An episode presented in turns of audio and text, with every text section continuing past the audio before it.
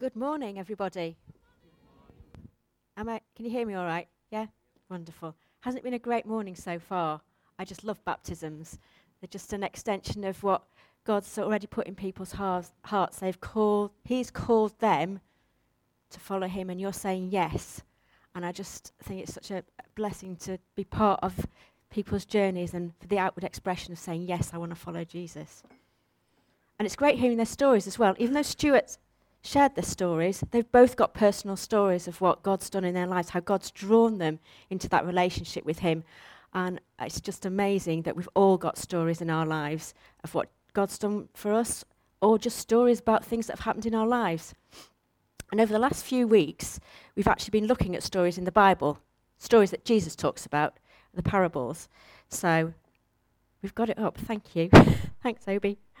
So, first of all, I'm going to need a bit of help. Is there anybody out here who loves building things? That includes Andy, because I know he does.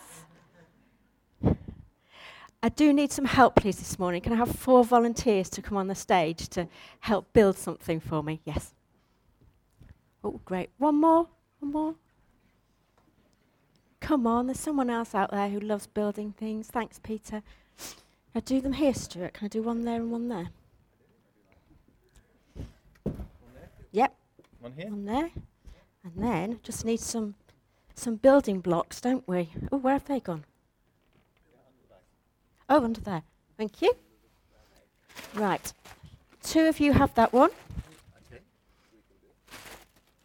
And two of you have that one. Okay. Right.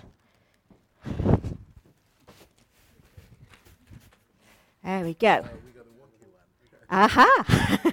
right, what I want you to do, guys, is with those blocks, is to build a building, a tower that's not, it's quite stable, and it's going to stand up all the way while I'm talking.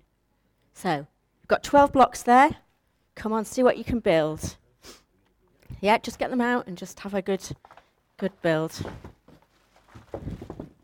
Wonderful. Oh, look at that. James and Peter started with quite a few on the bottom and just building up gently. And oh, Stephen and Joseph are, are doing a bit more of a. We can see it. That's that's fine. Yeah, absolutely. It's a build, a building. That's all I asked you to do, and it's not allowed to fall over. Yet. Thank you, guys. That's brilliant. just, just wait for the other one.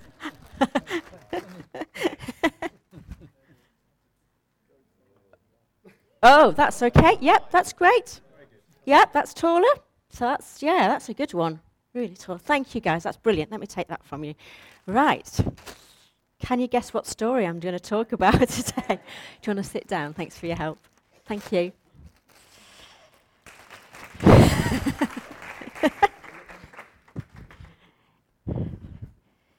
Yeah, I'm going to be talking about the story where Jesus builds, um, talks about the wise man building the house on the rock and the foolish man building his house on the sand and the consequences of these. Let's check. Oh, here we go.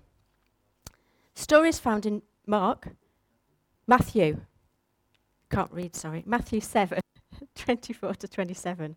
It says, Therefore, everyone who hears these words of mine and puts them into practice is like a wise man who built his house on the rock. The rain came down, the streams rose, the winds blew and beat against that house, yet it did not fall because it had its foundations on the rock. But everyone who hears these words of mine and does not put them into practice is like a foolish man who built his house on the sand.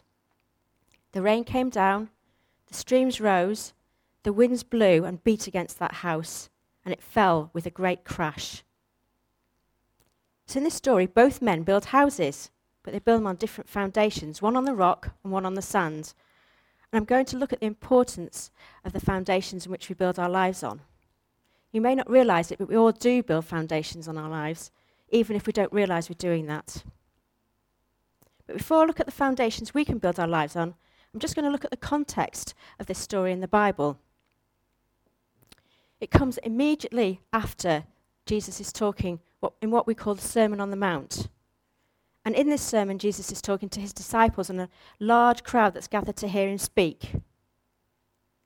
His sermon can be found in, the, in Matthew in the 5, 6, and 7, so just immediately before this story at the end of chapter 7. In the Sermon on the Mount, Jesus starts by sharing what he describes as the beauty, beatitudes. And in these, he explains the kind of people who receive God's blessing. Jesus then goes on to talk about the importance of being salt and light in our communities. Next states he's not come into the world to get rid of the requirements that underpin the Jewish faith, which we can read about in the Old Testament. He's actually come to fulfill them. And not only to fulfill these laws, but to show a greater way to have a relationship with God, a personal relationship, not a distant one. Jesus then goes on to state the difference between the old law and its constrictions and the new law in Jesus that leads to, f- to freedom. He gives teaching about murder, adultery, divorce, making an oath, judgment, loving your enemies, giving to those in need, praying, fasting, worrying, and the difference between true and false disciples and prophets. Then, immediately after this teaching, he talks about building foundations. He's explaining to the crowd and the disciples that these words, the words he's just spoken, are what we should build our foundation on our lives. It sounds simple. So if we go back to verse 24 of chapter 7, it says, Therefore, everyone who hears these words of mine and puts them into practice.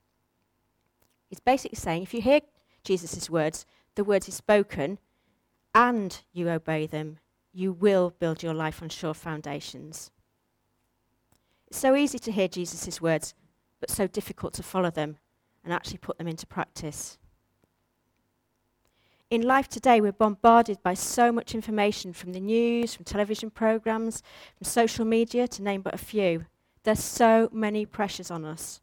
We've got pressures from work to do a good job, make sure you get the things done quickly, stay late to ensure the deadlines are met. We have pressures to earn more money so we can have a better lifestyle, buy the latest clothes, have a bigger car, better car, more gadgets, go on a fancier holiday. And there are other pressures too, such as ensuring our children are educated better than we were, or the pressure to look good. All of these pressures can take our time, efforts, and money. These external pressures are trying to grab our attention, pulling us one way, then another, and ensuring that our focus is on the stuff of life. These life pressures can draw us into putting our trust into things such as financial security, job satisfaction, what we look like. Life in general can cause us to build a foundation on any or all of the above. Their importance in our life can become our foundation. So, going back to the passage, when I think of the wise man and the foolish man, I have pictures in my mind of what these people might look like. The wise man being a barrister, the foolish man being a jester. But here, Jesus isn't talking about the way we view humans view what it's like to be wise or foolish. Thanks, Rachel. The barrister, full of knowledge, information, and knowing what to do with this information, and the jester acting in a silly way that makes everyone laugh. No, in this story, Jesus is using the definition of a wise man to explain the actions both men take when they hear his words, not what they look like or how they behave in their roles. Now, it's interesting to see in this passage that both men hear the words that Jesus is saying, but it's how they respond to these words that are key to the, their success or failure. The other similarities in this passage are that, one, both men build houses. They probably both had similar surprise, similar plans. They would have had identical aspirations. Each wanted to build a house. And both houses were battered by the storm probably the same storm because I'm expecting this story that Jesus is talking about a similar location to where the houses were built. The only difference is that the two men built their houses on different foundations. The foolish man built his house on the sand. Would probably have done it because it's easier to build on sand. It's quicker, cheaper. It looked just as good as the house that's built on the rock, and it wouldn't take as long to build. The foolish man would then had been settled into his house long before the man who'd built his house on the rock, and I'm sure feeling quite proud, accomplished, established, and very pleased with himself. Now, this person, the one who built his house on the sand, wouldn't have intended it to fall. He thought he was doing the right thing building this house in a quicker and cheaper way. He didn't ever imagine or think that it would ever fall. He had confidence in his house. He had confidence it would stand. Otherwise, why would he have built it?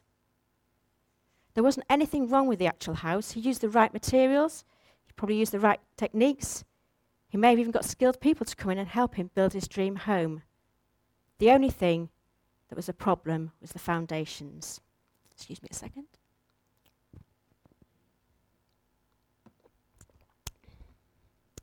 I reckon this was the same thoughts of the builders and planners when they started building the tower in Pisa in 1173. We've all seen pictures of the building. I'm sure you've seen them in real life. But it isn't just called the Tower of Pisa, it's called the Leaning Tower of Pisa. Do you know why it leans?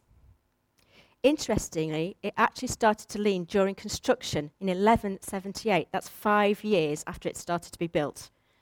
And the builders had only got to the third story It was starting to lean because the soil in which it was built was shifting and therefore destabilizing the tower's foundations.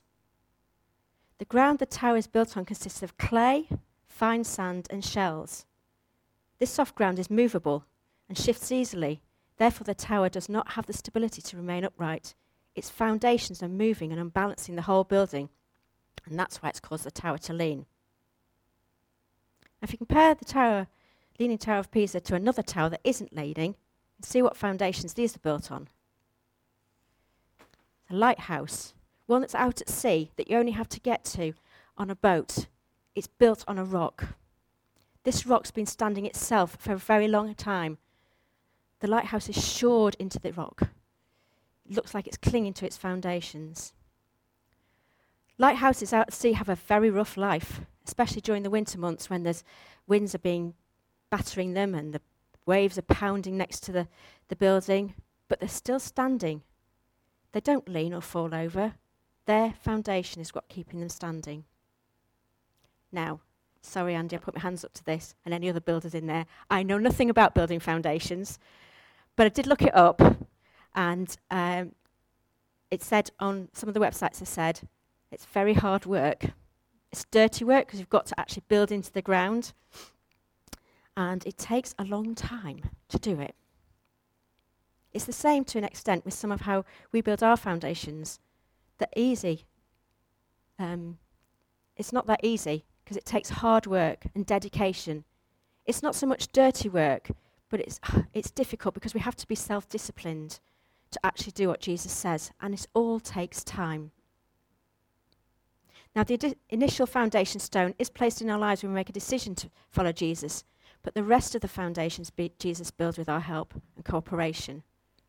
We've heard a little bit about that when Rob prayed for Andy, actually, that it's the foundations are really important.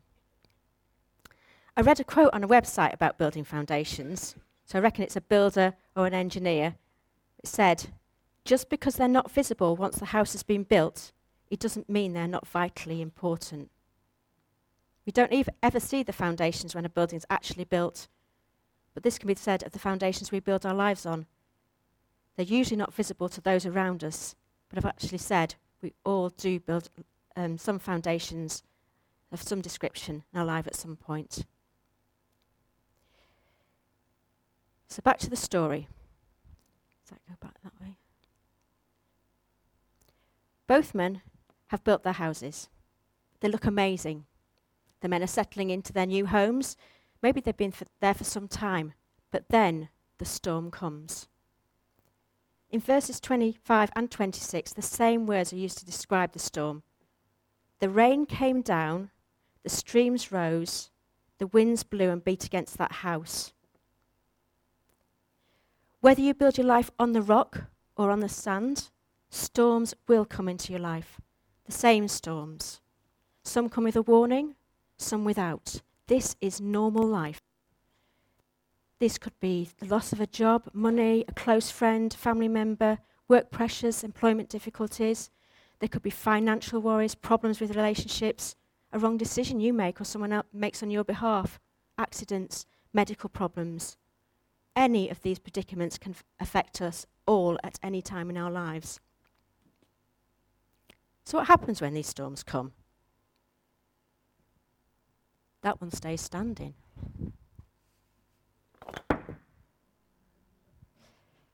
When you lose your job, when financial crisis hits you, when you lose someone close to you, or when a family member is taken sick, would you be rather be standing or falling over? Even if you have built your house on the rock and you're still standing, it's hard when the storm hits, but you can cope. You'll be standing like that lighthouse that's been battered by the sea in the winds. If it were us getting physically battered by the sea, like that lighthouse, we'd be cold, we'd be wet, we'd probably be stung by the, the salt in the sea. It's not pleasant, but you're still standing. You're still standing if you have the underpinnings of Jesus in your life. He keeps you standing. He gives you the strength you need to keep going. He's the foundation that keeps you up and able to face each day of uncertainty.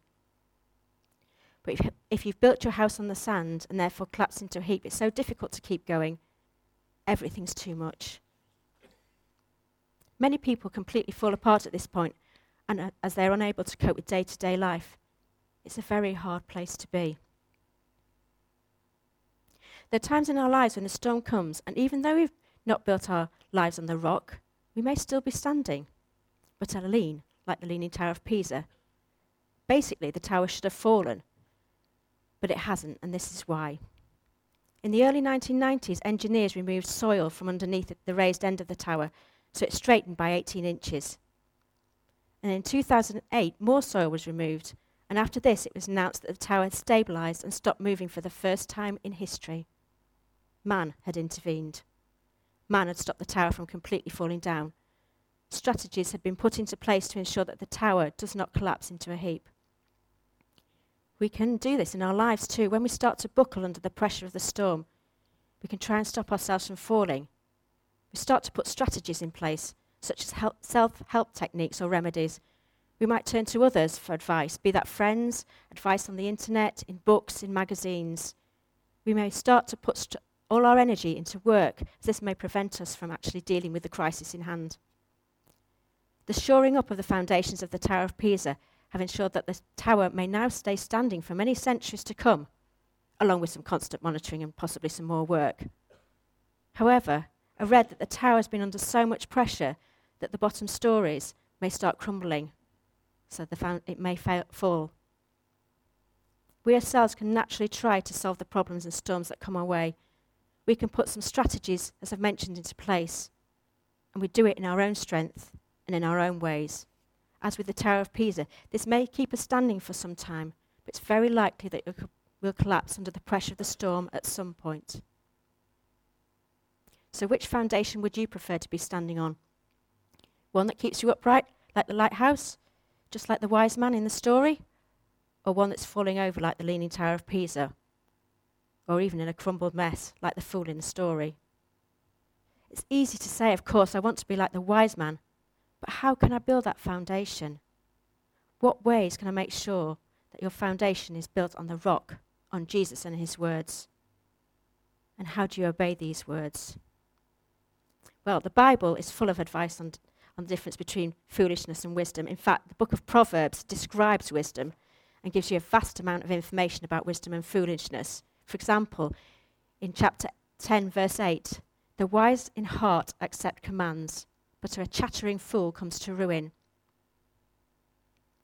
For an answer on how we can build our foundation on Jesus, we can actually refer back to the passages in Matthew 5, 6, and 7, immediately prior to the story. It's full of advice, actually, from Jesus himself. He talks, among other things, about how we should pray and fast.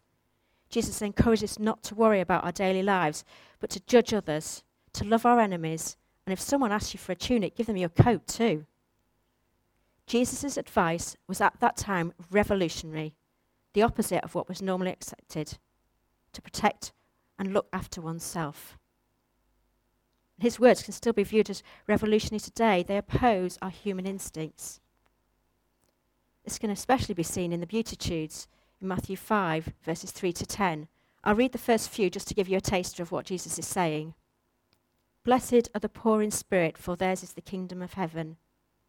Blessed are those who mourn, for they will be comforted. Blessed are the meek, for they will inherit the earth. This is how Jesus asks us to build our foundations on his words, And it's these words and obeying these words that keep us standing when the storm comes. It all comes down to trust. Trust in Jesus and his words, not in yourself. Jesus is the rock. He's the one who stands firm. He's just like that ancient rock out to sea.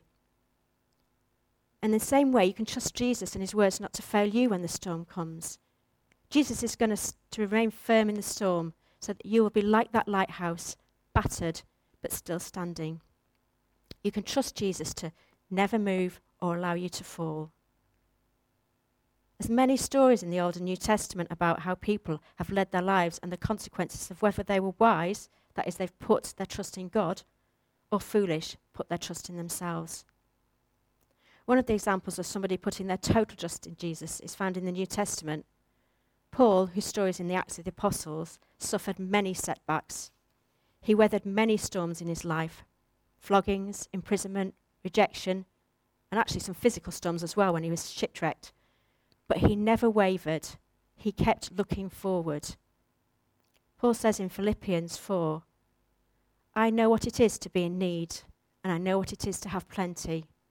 I've learnt the secret of being content in any and every situation, whether well fed or hungry, whether living in plenty or in want. I can do all this through him who gives me strength. Paul's foundation was Jesus, following Jesus' words and obeying Jesus' commands. Paul knew where he'd get his strength from to stand each day against the challenges of his life. He put his foundation on Christ, on the rock, the one who'll never move, never allow him to fall. What can you do to build your foundations on Christ like Paul did? There's things like reading the Bible, spending time on what you've read, contemplating on what you've read, putting it into action. There's plenty of resources out there to help you in this process. There's other things like spending time with other Christians, reading the Bible together, discussing what you've read, praying together. You can also ask God for help. In James 1 5, it says, If any of you lacks wisdom, you should ask God who gives generously to all without finding fault, and it will be given to you.